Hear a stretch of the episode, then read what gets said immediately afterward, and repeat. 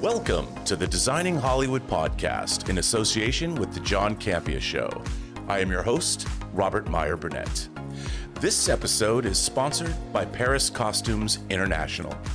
Today's guest, Jany Temime, is a brilliant, award winning costume designer born in France, the daughter of owners of French ready to wear companies, and from a young age, she created dresses for her dolls.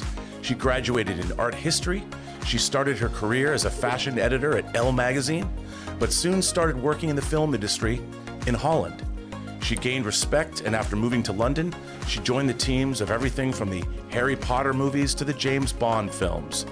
Her costumes for the Potter films are much beloved by fans, as evidenced by sold out tours when the costumes are displayed in traveling exhibits and all the carefully precise cosplay that attempts to recreate Hermione's Yule Ball dress or Harry's Quidditch robes.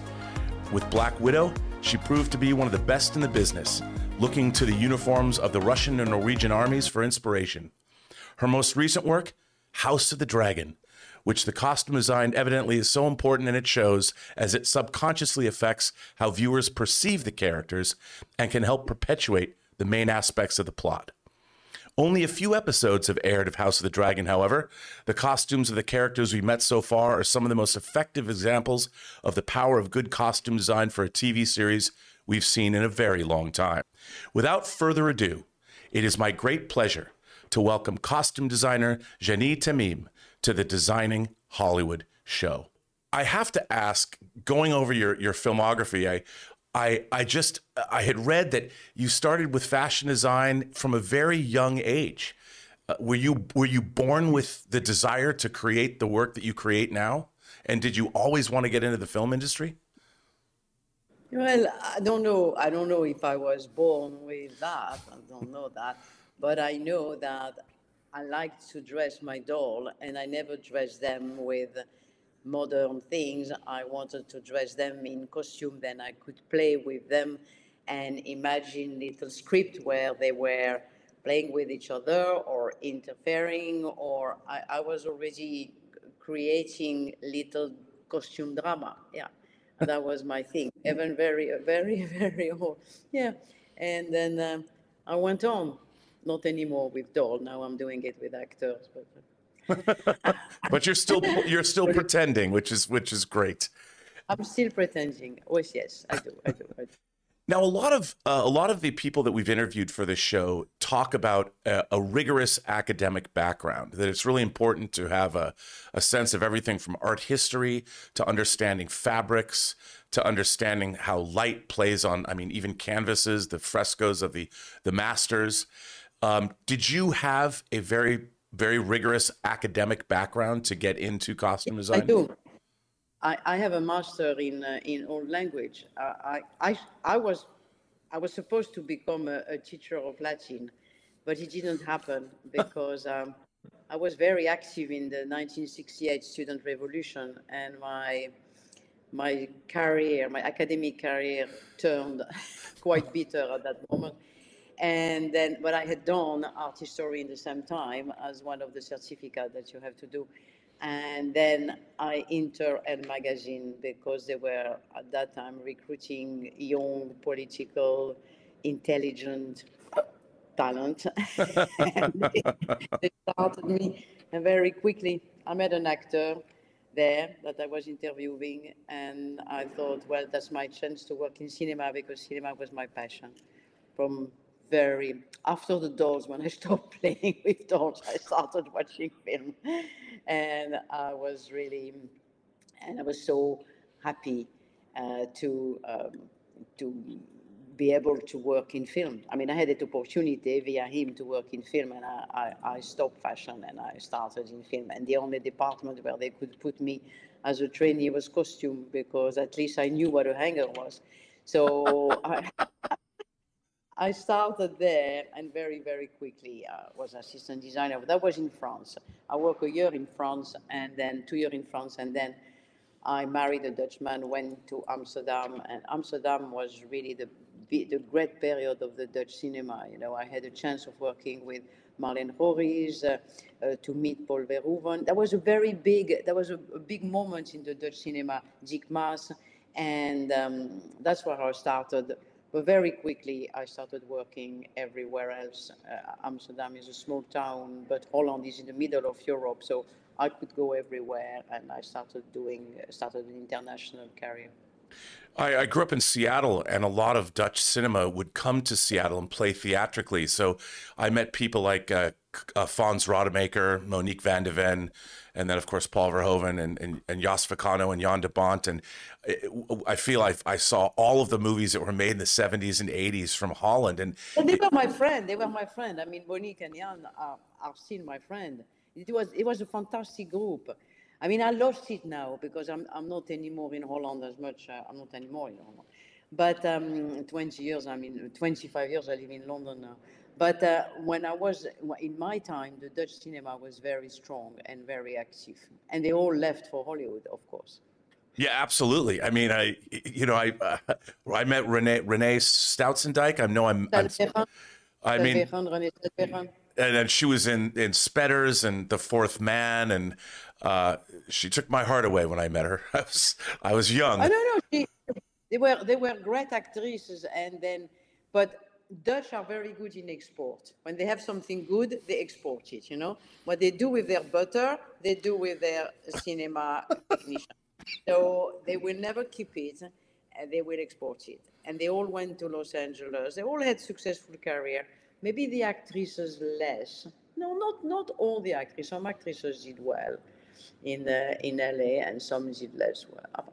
You know when you life. when you were growing up in France, did you were you watching a lot of? I mean, it was a you were you were a student in '68. There was some amazing French cinema. Yeah. Uh, you know Godard and Truffaut and and Jacques Demy yeah. and and uh, all of the stuff that was happening in French cinema in the '60s, stuff like Breathless. Uh, were you a, were you a fan of French cinema?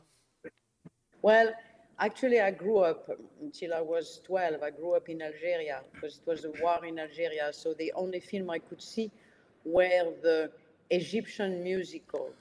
so that was the, I grew up with the Egyptian, when, uh, I don't know what the, that singer was called, Omar Shah. I, I, I cannot remember, but I, they were all those musical with all those dancers, beautiful black and white scenery.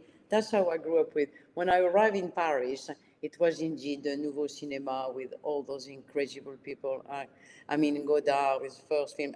Truffaut, I grew up with Truffaut. I was the girlfriend of Jean-Pierre Léaud. That's how I started in cinema. And they put me, so I started with, uh, yeah, yeah, I was lucky and unlucky because I married another man. But, but um, yeah, uh, I started with, uh, I, I, the French cinema then was incredible. incredible. Now as well, you know, they, nobody can make a, a, comedy like the French. The French are very, very strong for comedy. Oh, ab- absolutely.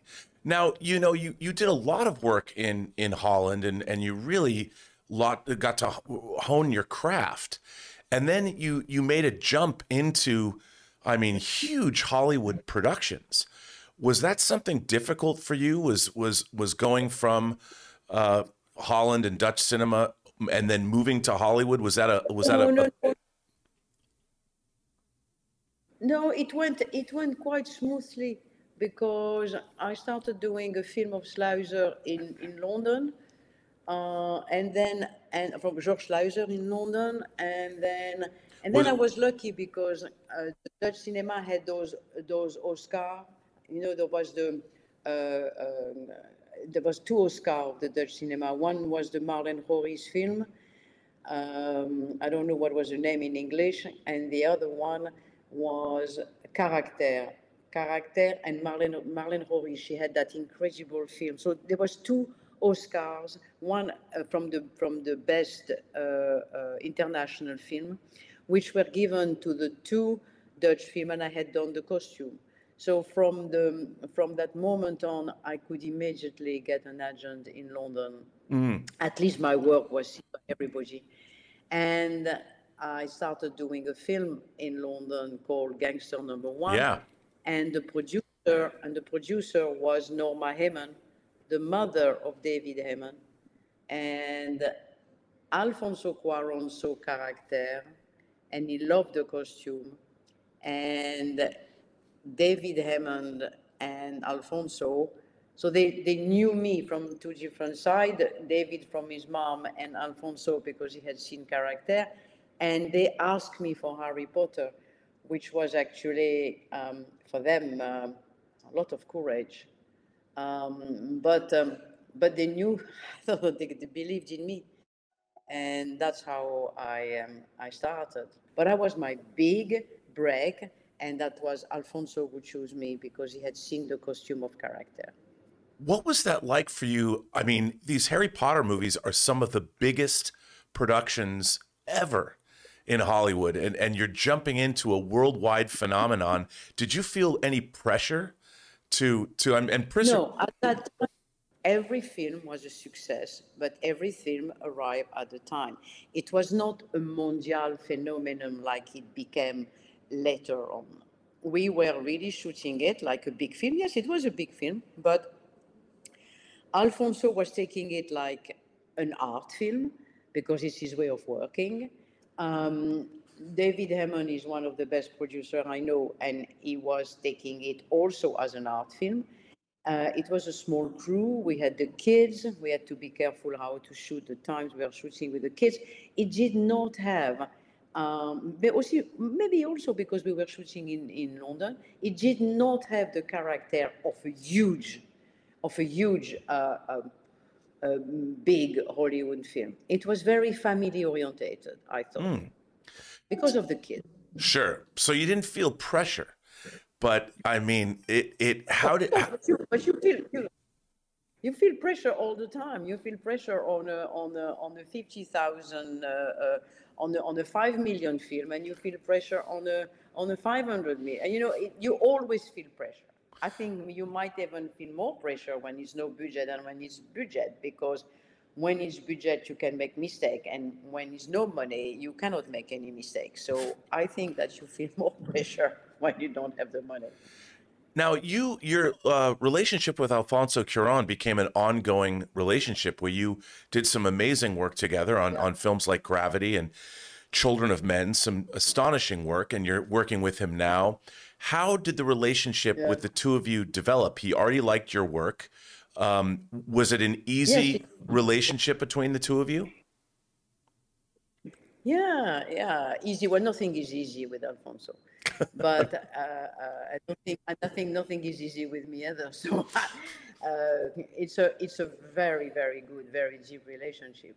But um, you know, it's uh, it's always trying to find the best. I think we we, what we both have in common is that we always try to do the best we can. We, we don't let go. You know, we don't let we don't make it uh, we don't make it easy. We always try to to do the maximum of our possibility. How do the two of you begin a project together? Do you read the script and go to him with ideas? Does he tell you what he's looking for and then you explore? How do how do you work with a director like that? I think every director has a different approach. But with Alfonso, what I find remarkable is that he always surprised me. Whatever I could think when I read the script, I think, oh, I read the script, I think I understand what he wants. And then he tells me something which I never expected. and that's what makes an, a fantastic, that's what, that's what makes a genius director. Somebody who sees things and wants you to see things on a way which could be provocative, maybe you can call it like that, but at least completely different and that's what you were expecting. So you always feel unstable. Mm. That's what I always feel, Alfonso. I'm never in a comfort zone because you know that the comfort zone is so bad for creativity. When you start feeling comfortable, you are doing a mechanical job. When you are doing a mechanical job, you are not going on top of your possibilities. And I think that's in costume, like in production design, like in camera. Now I'm working with Chivo. I mean, Chivo, not one white is right. You know, I had 25 color of white for gravity. And now I have, I don't know, it's never the right blue. It's never the right, you know, those people are so extraordinarily talented that just to catch up with them, it's it's wonderful. I I, I feel honored to work with that sort of talent. Well, when you brought It up keeps you alive and keeps you young. Uh, absolutely. Now, when, when I, I love the, the the idea of color. Obviously, it's never the white r- white and never the right blue. Is is a is a, a fascinating idea because you as a costume designer also have to work with the color palette of both production designers and the director of photography. And so, how do you interface in terms of? obviously, you need to have the camera, the costumes ready when the cameras roll. But if you can't get the right blue, so how how how how do you collaborate with like a Chivo? Do you go to him early on in the process and say, "This is the colors I want to use"? It's take and give. Not every uh, DOP, uh, they are not all that uh, specific. Some DOPs are easier to work with or accept what you do. And it's also depending if you work uh, outside, inside, if you work for television, if you work for, for film, if you work. It's very, it goes, it's very different. Um, it depends of who you work with. Are you building your own costumes? Do you work with a team of people that you keep with you from show to show to show? How active? Yes, I, yes, I tend to, I tend to but uh, sometimes they go and you have to discover. I discover new talent on Game of Thrones. I had I had some people that I knew, um, and I take sometimes over two generations. Sometimes I get the daughter or the son of somebody who was working with me 20 years because I'm so old now, so I have to work with two two generations. Um, but I discovered some new people, new talent on Game of Thrones. We had, I had a, a, a new cutter, a new embroiderer, and that was really nice to to meet uh, to meet a, a new generation of talent. Quite interesting. I have a new assistant now, who is also brilliant, and and there are people in the 30s with completely different aesthetic than I have, and very stimulating, very stimulating. Well, I think I think uh, the people that watch this show that are starting out in the business will love to hear you say that. Uh, that's a very inspirational thing to hear. So it's terrific that you feel that way. Of course, I mean, we, I'm not saying that I grew up with Technicolor, but we did grow up with another sense of aesthetic and than now. And it's extremely good to mix in a team some young talent because they do bring something in their way of looking at things that I would not think of. And it's good to listen. It's very good to listen and to try to understand what they can bring you. When you worked on the Harry Potter films, Six, yeah, six, six, six, of them, during that time, And the, two- and the, and the two, um, the, I mean, I, I Deathly Hallows Part One and Two.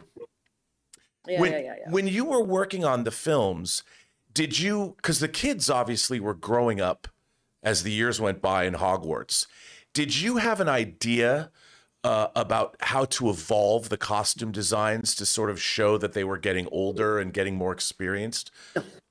No, everything was very spontaneous because we never knew what the next book will be. So it was, that was keep it so alive. We didn't know.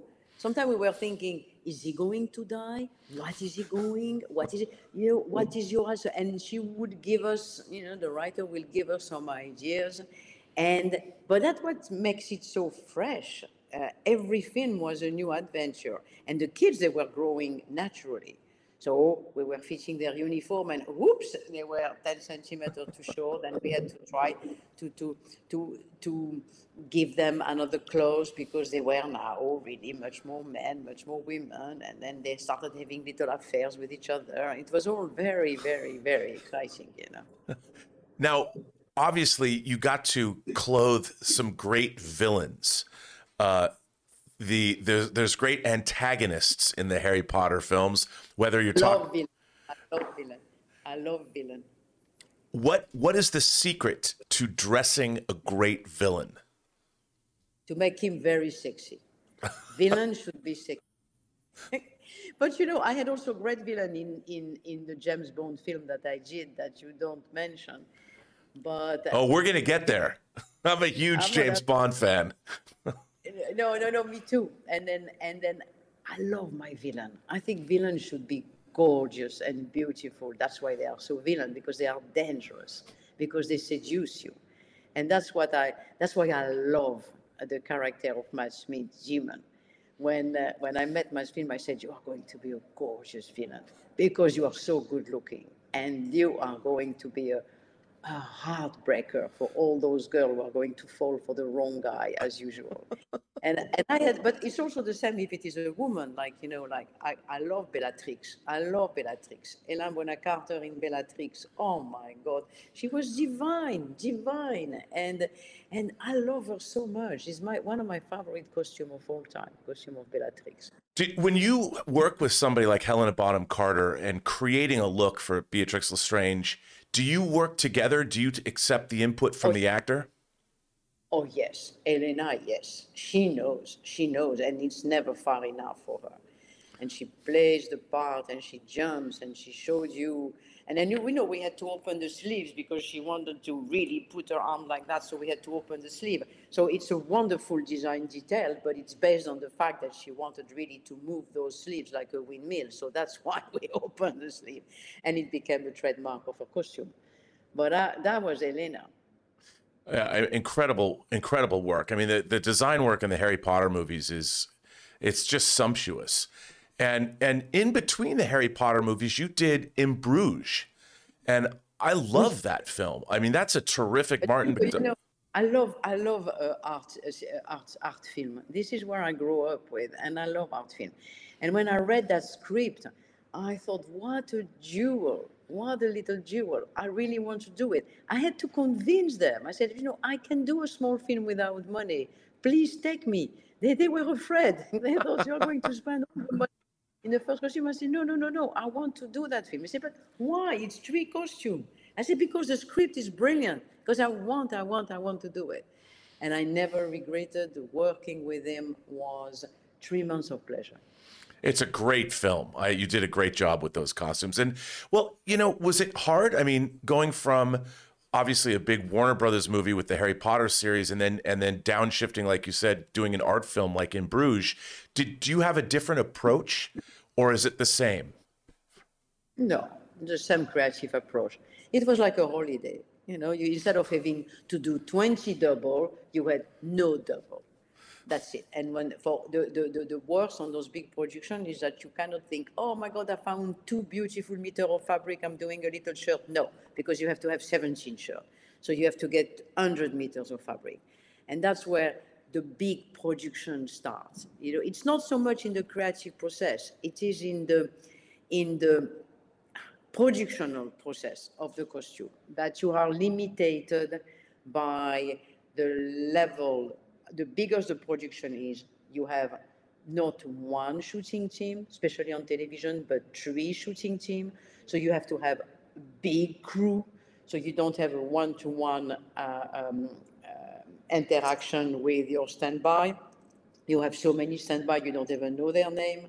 And then so your costume are like that given to somebody else. Then you have 17 double, you have a stuntman wearing your costume. I mean, on Bond, suddenly I could see this guy huge like that because he was the only one who could drive, wearing my little gorgeous little suit.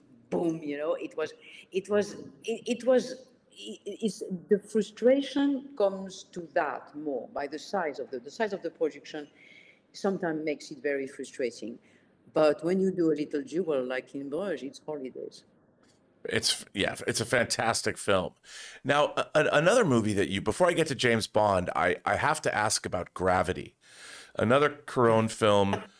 Uh, I heard the production of that film was was a difficult production because it was took a long time to do right. Um, again, you were creating things based in NASA technology, and it had to look absolutely real what was it like working on a film like Gravity because it was so unusual to make and like you said everything Alfonso Cuarón does is impossible. So when how did he approach you to do Gravity and and and did you did you do a lot of uh, uh research with say NASA uh, the actual Yeah, yeah, yeah. I, I, did a lot of research and then I thought forget the research she has to look good.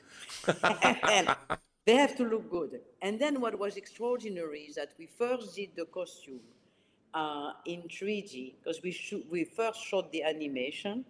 So I designed the costume with Alfonso next to me, and we said the trousers shorter, longer, the line lower, the, and then when that was done, we had to put the fait accompli to Georges Clooney and Sandra Bullock and saying, okay, you have to wear that because this is already shot in uh, in uh, in a cartoon, you know. In and but they were fantastic. I mean, they're amazing, and they accepted. But it was hard to find the fabric, to dye to the perfect beige, the perfect white, and we had we had a, a certain color for inside, for outside of the caps. It was very technical and then, of course, never open in the front, but she had to open in the front for the end.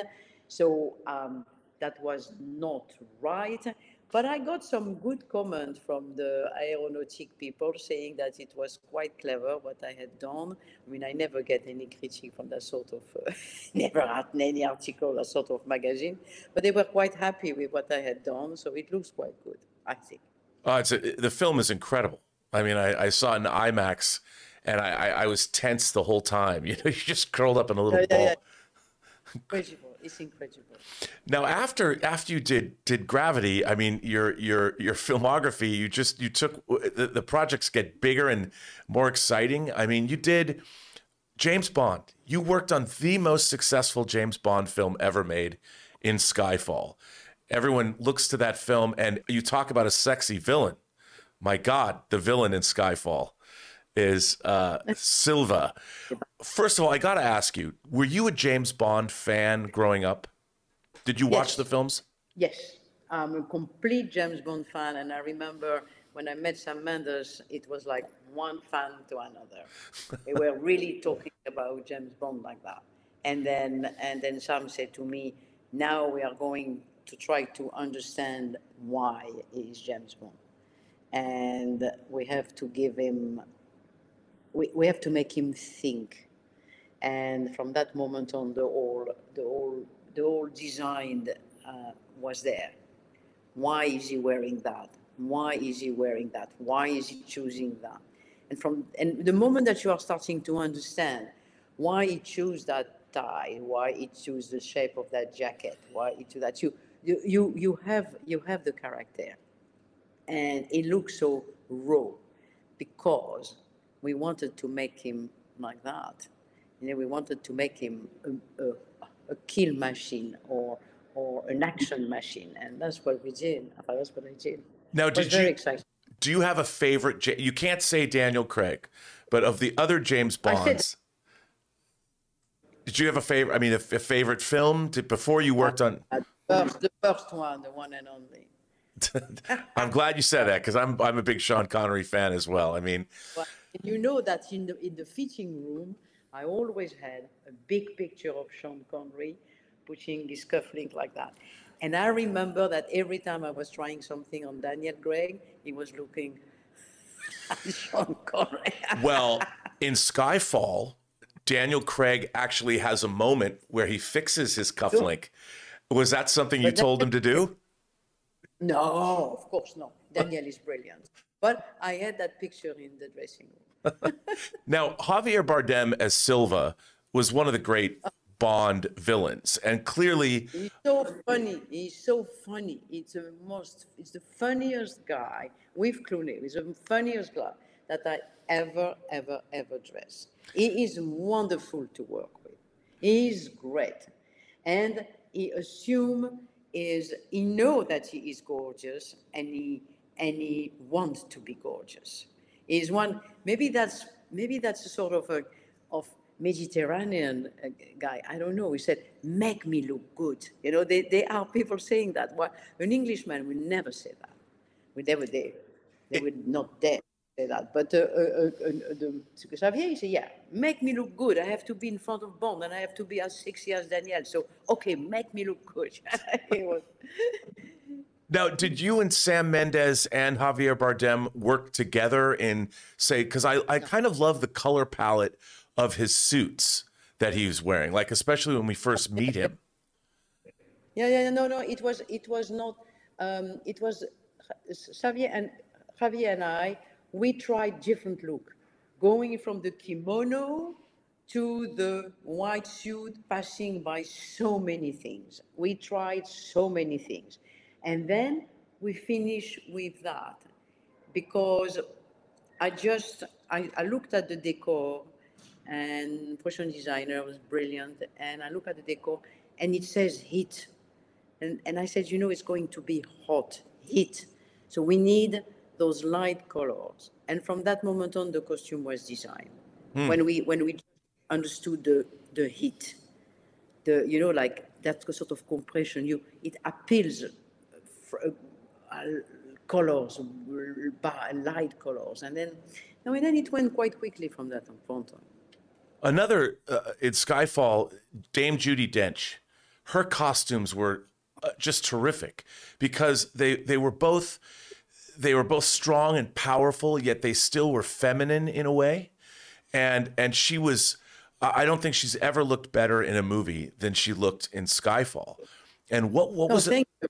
Oh, what was it like? I mean, I loved her clothes in the film what was it like when you took on obviously she started in the bond franchise in 1995 in goldeneye with pierce brosnan but what you you gave her a, a different feel and when you were approaching dressing m how did you start was she based on a, a real character in history? Or was did you bring something to the way you made her look that might have been something we don't know?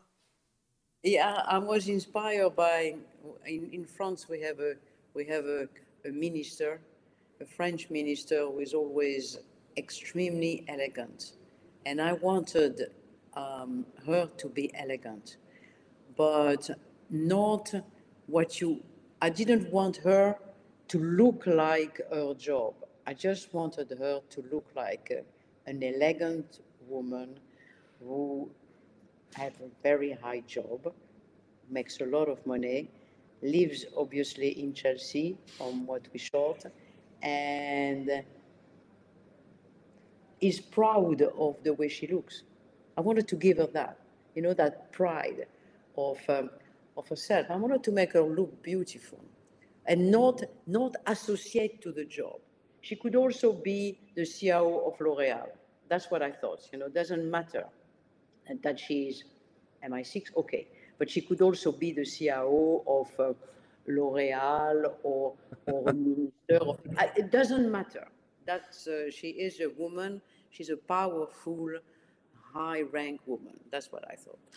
Well, I loved it. Now, when you're when you're creating elegance, are there certain fabrics that you're drawn to that you would use uh, uh, that that's that just seem go-to fabrics that are elegant? Like how, how do you bring yeah. elegance to M? How do you do that? Uh, I, al- I always, when I think about fabric, I always think relief. They have to have a relief, a structure, and they have to have movement because movements and structure is what's catch the camera. I don't really, the color depends of a lot of things. Depends of the character, what they play, the, the DOP, the decor, the, lots of things. But the fact that it moves, that it has a movement and a structure, that's very important because that's, that's, that gives a third dimension to it. Well, uh, speaking of elegance, one of the most beautiful women to ever appear in a Bond film, and forgive my pronunciation, was uh, Bérénice Marlohe as Severine. And when we first when we first meet her, she's in this dress. Uh, I mean, jaw dropping. That dress was jaw dropping. She was jaw dropping. Uh, and whenever you're, I mean, a Bond girl is a staple of cinema all the way back to Doctor No in 1962 when Ursula Andress comes out of the water. But you got to, I, I mean, she was breathtaking.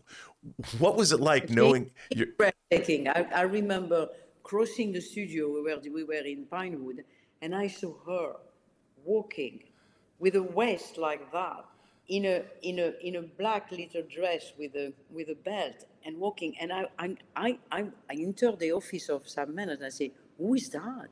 It's a gorgeous creature outside. And he said, This is quite to me. I said, Oh I said, Well, we found the girl. She was gorgeous. She's gorgeous. She's a gorgeous woman anyway. Well, the my dress, but. Uh, yeah, how did how did you decide on that particular dress? Were there iterations of things that you thought, okay, did you always want back, the back?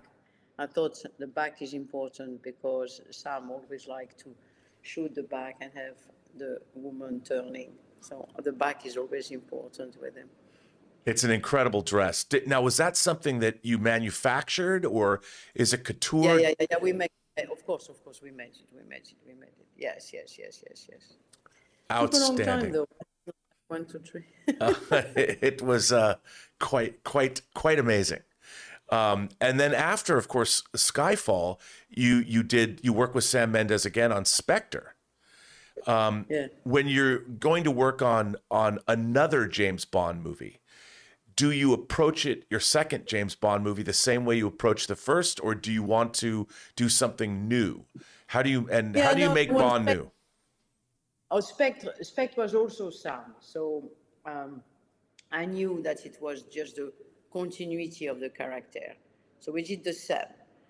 I had the same ideas, but of course I had a new girl, I had a new villain, I had a situation in Mexico. Everything was very different. It was not the same um, because the situation was different, but the, the, the, the philosophy behind was the same. Well, you had Christoph Waltz, uh, another. Another uh, which again you you wanted a villain to look sexy. His outfits were sexy, in Spectre. yeah, and then I gave him something in velour, something soft, because I just wanted something soft on him. You know that you think because he has that thing. He's Austrian. Huh? He's not German. He's Austrian, and Austrian are very suave. So and he and Christophe, when you make when you make he's very suave. He's a very soft man, very gentle. So that's why I gave him this uh, green velour, very tactile. And maybe nobody sees it, but I could see, I could feel it. well, we could see it. No, it was fantastic. And then also in the film, you had you had Naomie Harris, Monica Bellucci, and of course Léa Seydoux. Three very oh. incredibly uh, beautiful women, but all all different. You know, different kinds of different looks. Uh, and I really think you did a great job uh, of of of dressing those women. How do you give in a, in a film like a Bond movie? How do you how do you make the women, the Bond girls, the Bond women different? How do you give them personality through their clothes? Well, they have their personality. They are. I was lucky to work with actresses with great personality. Anyway, like uh, Naomie, she wears colors like nobody else, so I just went for the colors. Um, Léa is so elegant in herself. You know, you the, the, it has to be very simple with Léa because she fills it up with her personality, and and with and and with uh, Monica, with Monica, I, I made it very 50s. Mm. I hmm. thought about all the, all the um, black. I, I, make her really like a, a, a film noir heroine that was uh, uh, that was my my my my concept for her that she is the the, the typical bad dangerous woman. She's a black widow. And you also another great staple uh, another great villain in Dave Batista and and Dave Batista being being a wrestler and obviously being uh, he's a big guy how do you approach dressing someone like Dave? Do you do you also make him because he's? Does he was so happy that we made him shoot. We had shoot made for him, and he was so happy to wear a suit, and he was taking picture of himself, and he just left his jogging trousers for a homemade suit, and he was walking differently, and he asked us to make for him a dark blue tuxedo for his wedding. So he made that for him. He was completely into it he, he changed. He changed. I love him. He was such a nice man. When you're making clothes for someone like Dave Batista, obviously he had to. He has a great fight scene with Daniel Craig. Do you have to make special clothes 12, that'll survive? 12 suits. 12. We made 12 the same. That's what I was telling you, you know. So it's not, it's like the production is is big more than the idea because you design the first suit and then you have make 12 the same. yeah, yeah, absolutely. Uh, it's a great, uh, again, the clothes in these Sam Mendes, obviously you and Sam Mendes uh, and clothes work very well together. So kudos to what you did on those Bond films because my God, do they look good. Uh, another film that you did that I particularly liked was Passengers. You know, there are not a lot of costumes in Passengers, but a beautiful film. And all the work you did, I mean, obviously you've got Chris Pratt and Jennifer Lawrence, and you you have a you have a, a robot bartender, but there's not a lot of people in that film. But uh, Guy Hendrix Dyas was the production designer, and it's a really beautiful, beautiful movie. Um, did you yes. like working on the film? And yes, very much, very much so, because I thought, um, or you put people and they are all like green little men, or if you design for them, you try to design something which is good now which could be good in 10 years, in 20 years, sort of intemporal. And I think I made it intemporal. I used fabric which were, at the contrary, looking like not handmade, uh, not manual made, but like fabric made, really like flat thing. And at the contrary, for Chris Pratt, I use workman clothes, like like he's a workman. That's only thing that he can do. He's a workman and I gave him the essence of the workman uniform, the overall, and um, because then he was he was because that has no time either. So it was the opposition between a workman and a sophisticated woman, and I just used color like all sort of gray color, white, gray, gray, green, gray, blue for Jennifer, and it worked really well and then suddenly she gets married. You know, is it worked really well. Yeah, I really really enjoyed the the work in that film. Beautiful design all the way around. The production design, your work, incredible looking movie. Um, now you you worked recently with Marvel. It seems like it seems like now Marvel will eventually employ every high end costume designer that works in the business because I mean, it's amazing to to see how many different designers have actually worked on the different Marvel movies, and everybody brings something new to it. And obviously, you worked on Black Widow, and that was that was Black Widow's solo movie where we meet her sister Yelena. So you uh, had to design multiple iterations. Now, Marvel, we know, has their visual design department, so they've got things that they've already been toying with when people start. But I think that Black Widow has some really great superhero costumes in it, not just Black Widow, but of course, David Harbour was fantastic. It was my idea to use white. Oh, for for the white the the snowsuit. It's incredible. So, well, when you start, when you've worked on Bond and you've worked on these spy thrillers, how do you approach uh, a movie like Black Widow and where you're creating you've got uh, you've got a great villain in the taskmaster. You've got the black widow in that new white suit. How did you how did you find working on black widow and and and what was it like designing superhero costumes? So i approach it exactly the same way that i approach uh, the other film.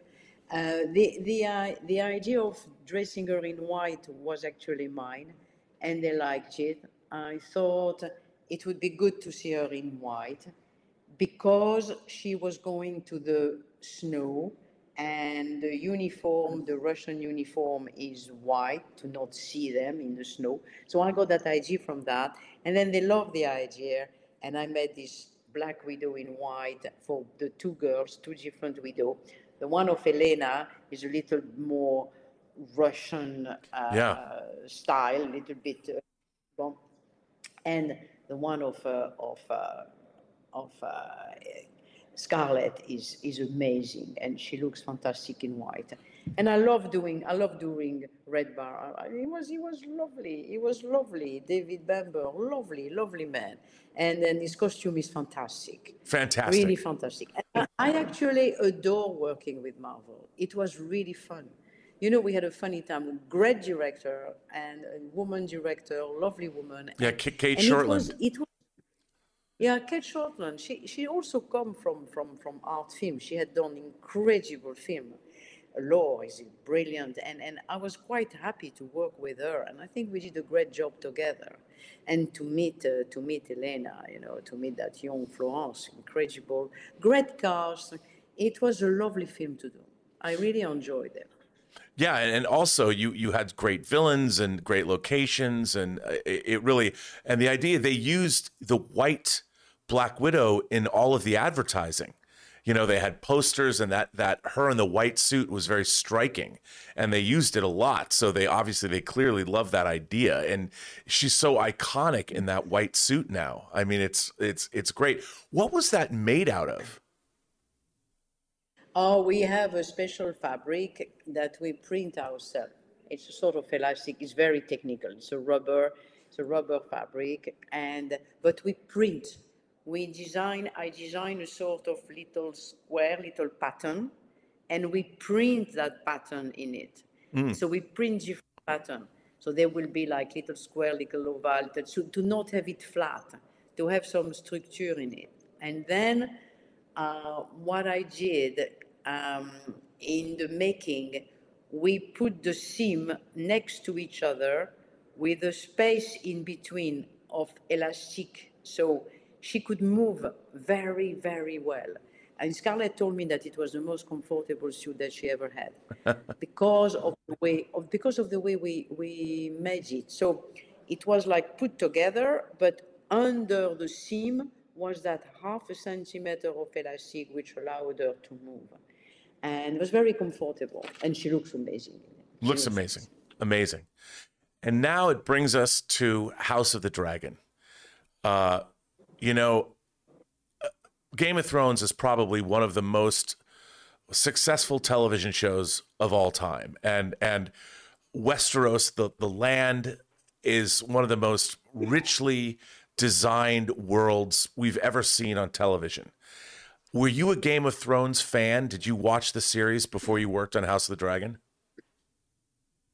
Not really. I watched some episode. Uh, I was not a fan, but I was also not an anti-fan. I was somebody who had watched some episode and thought it was looking great. That's what I felt about. So when you how did you get this job and and and how do you begin because it's not just designing clothes you have to design a whole world.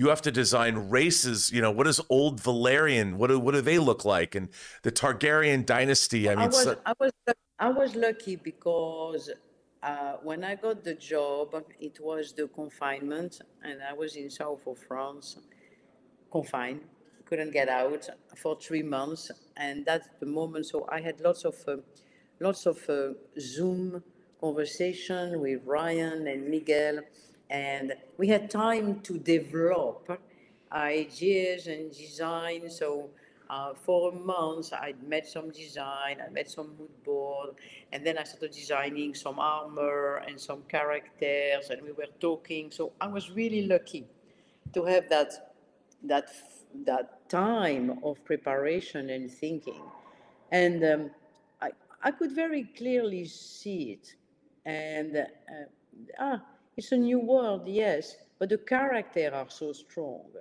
the script were so amazing that it was not difficult to create the world. And the two showrunners, Miguel and Ryan, were so helpful. And the book, I read the book. I had plenty of time because I was stuck in Provence. So I read the book of George Martin, and and the book gave me a very good idea because Fire and Blood, the book which exists. So so I read it, and then I thought I could see the world. I could see the green and the black. I could see the woman, the power. And I could see that all the empire of Valyrian, well, all empire of Valyrian, we all have ancestry. So I don't think it's hard. Well, Valyrian, Atlantis, whatever those worlds who disappeared and were there, we all have been growing up with that. It's just a mythological idea. I, I was. Um, I loved it. At the contrary, you, you can put whatever you want in it. They, it is it is put in a medieval time because it's easier um, to put it in that time because indeed the technology is quite limited. They know how to work iron, they know how to paint, they have frescoes, but uh, they don't have computer or technology, so it has to be that time.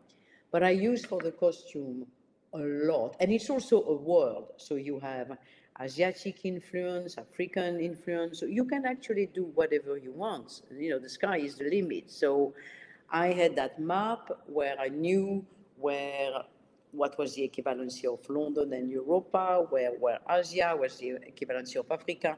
I could see the, the, the movement between the people, and that's how I could use some African and Asiatic influence on some costumes. And like the Velaryon, you know, I'd really used a lot of, um, not, not African, but some of it, especially in the work on the armor, the metal work. I was quite, and, and then for, Vela, for, for, for, for the Velaryon, I was inspired by uh, Morocco a lot because of the of the use of jewelry and the the, the colors, the, the the richness of the colors, and uh, and then I, I put a, I use a lot of elements Renaissance, Quattrocento, elements in the, in the costume because the Targaryen on the apogee of their reign. They have six dragons, they are rich, is the top. So I wanted to show that for them, it was further than the medieval time. They had already reached a little bit of the Renaissance. And especially that Miguel said to me, and Miguel and Ryan said to me, winter didn't come yet. Winter have still to come. We are in the spring. We are in the spring. So when you think spring, you think Botticelli. That's that's how I felt it. You feel you feel all those colors. So so I did picked up some elements in the costume of the of the Quattrocento, definitively. I left a lot of time, the medieval time, to, to design, to show that that that apogee of their civilization. Did you use fabrics in? Did certain uh, areas like Valyrian, did they use different fabrics than say they used in King's Landing? The Targaryens would do do something different. Luckily, we had the colors: red, black, gold. That was a Targaryen. Blue, silver, gold, metal were the Velaryon. Then after that, we have the Hightower in green. You know, every family has a color. So that was quite different, quite easy you know, to have that. But then what was difficult was to find interesting black fabric because at a certain moment black is black and black is never black you know you have so many nuances of black so many different structure they had a pattern in it and then you have to be very careful about the pattern luckily we have the dragon so i think everything with a little bit of a scale i have been exploiting so much. I put scales everywhere. I put dragon everywhere. You know, it's every costume is like, let's find the dragon in it. It's a dragon in every single Targaryen costume, whatever it is a piece of jewelry or a structure of little scale, of a, of a, of a belt, of a tail, of a print. It's, and dragons are everywhere. I have little buttons which were made in the shape of the, of a, you know, of little dragon uh, had, uh, I, I, you have no idea. I had dragon absolutely everywhere. but it works, it works.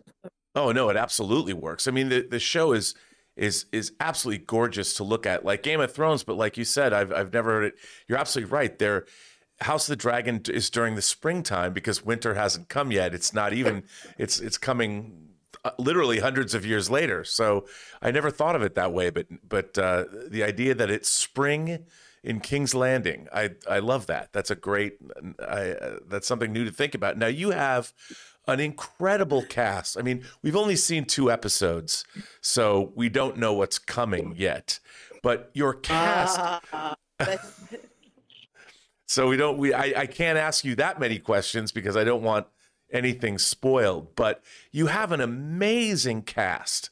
Uh, this cast, yes. whether you know, talk about Paddy Considine or or uh, Rhys Ifans or or or Matt Smith, and then all the the the, the actresses. Fantastic. Graham, Fantastic cast, a fantastic cast. Now, uh, when you're dealing with such a large ensemble, I mean, you had to make so many different costumes and keep the world straight and everything. But what's it like to work with such a large ensemble? Is it more difficult than working on a film that has less? No, it's wonderful. It was wonderful to work with this cast. They were so alert and, and in their character. No, it was great. I, I, I love them all. I love them all, and especially the new one. You know, like uh, young uh, young Alicent, young Rhaenyra. I mean, Millie and Emily. They were incredible, incredible. And they're great actresses too. I mean, they're they're and the clothes that you made for them are absolutely just gorgeous. The gowns, like when she is named as as heir in the first episode, and she's wearing that that very royal gown that she has on in the first episode at the end is it's incredible. Um, you must, Yeah, I think or, or when you're when you You mean the wedding dress of Alicent, which was cut. Alicent had a wedding dress, white and, and red, which but the scene was cut. Maybe you see it later. That was also very beautiful. Um, these kinds of, of of dresses are are are they are you looking to different time periods from our history to get ideas for what those dresses look like? Yes, yes, yes, yes, yes. Everywhere, you know, inspiration is absolutely everywhere, and it all comes together at a certain moment. You can never think, I've got inspired by that. You are inspired by one image and then another image, and then you put the two images together, and then you put it on the actress and the way she walks, the way she is. You put that. I mean, it's everywhere. You, you, you, I never can say that was my inspiration. That was a part of my inspiration. And then another part came up, and another part came up. So that's how a costume come up and then you find the fabric and then some and then you find the design of an embroidery and then you find you know what i mean? It is it's a work in progress and then and that one worked brilliantly. I was i'm very proud of it. Did you have a large crew? I mean, what is a what is a costume? It, it's like I can't imagine. How many people were on your team.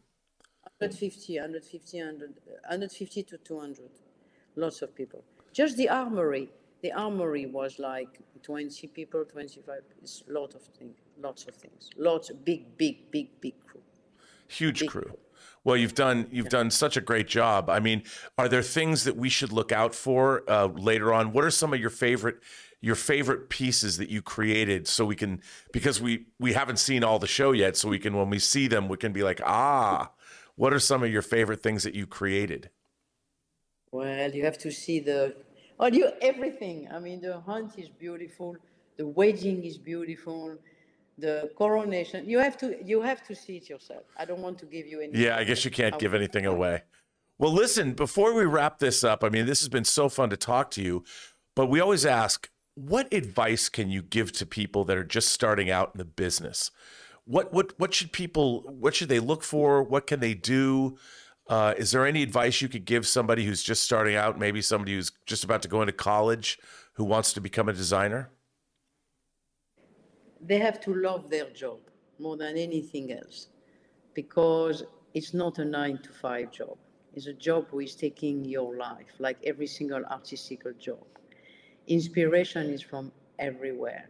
So you never stop working because you never stop feeding yourself with images, sensation, um, inspiration, you need to use that. You put that all in your head and you will need it one day. Keep on seeing exhibition. Keep on reading book. Travel. Uh, go to the cinema. Go to film. Uh, uh, see as many film as you can. See as many. You know, it's so difficult to give uh, a very specific advice. But I just say that if you really love what you are doing, you will be good at it. That's what I believe. Now, can people find you? Are you on social media? Are you on Instagram at all? Can people find you on? Uh, uh, Instagram. What is your Instagram name? What's your name on your Instagram account? Jany Temime, costume designer. Well, Jany Temime, this has been an incredible time. I, I can't thank you enough for speaking to us on the Designing Hollywood podcast. Your work is so amazing, and I, I feel so honored to have spoken with you. So thank you. Thank you so much for being here. Oh, thank you very much to have talked to me so late. It must be very late for you, and I'm, I'm really thankful. uh, it's absolutely worth it, and I, I feel like I just got up this morning. so. Good, but go to bed then. bye bye. Thank you so much. And uh, I cannot wait, and all of us can't wait to watch the rest of House of the Dragon. Okay, bye bye, my love. Bye bye, bye bye. Bye bye. And a special thanks to our sponsor, Peris Costumes. Peris Costumes has been a part of the history of the European theater, film, and television industry since 1856 and has become 21st century tailors. And as always, thank you to our guest costume designer, Jany, for coming on the show. It has been such a pleasure to speak with her. A special thank you to founder and executive producer Martika Ibarra, co founder, costume designer, the legendary Marilyn Vance, and of course, John Campea from The John Campea Show. Thank you to all of our viewers for tuning in, and be sure to subscribe to our YouTube channel. Tune in to the audio version wherever you listen to podcasts. I am, of course, your host, Robert Meyer Burnett, and you can find me on Instagram at RM Burnett or find me on Twitter at BurnettRM or on YouTube at Post Geek Singularity. Thanks very much. Like, subscribe, and give us your comments. What would you like to see on the channel? Right down below. Thanks very much for watching, and we'll see you on the next episode of Designing Hollywood.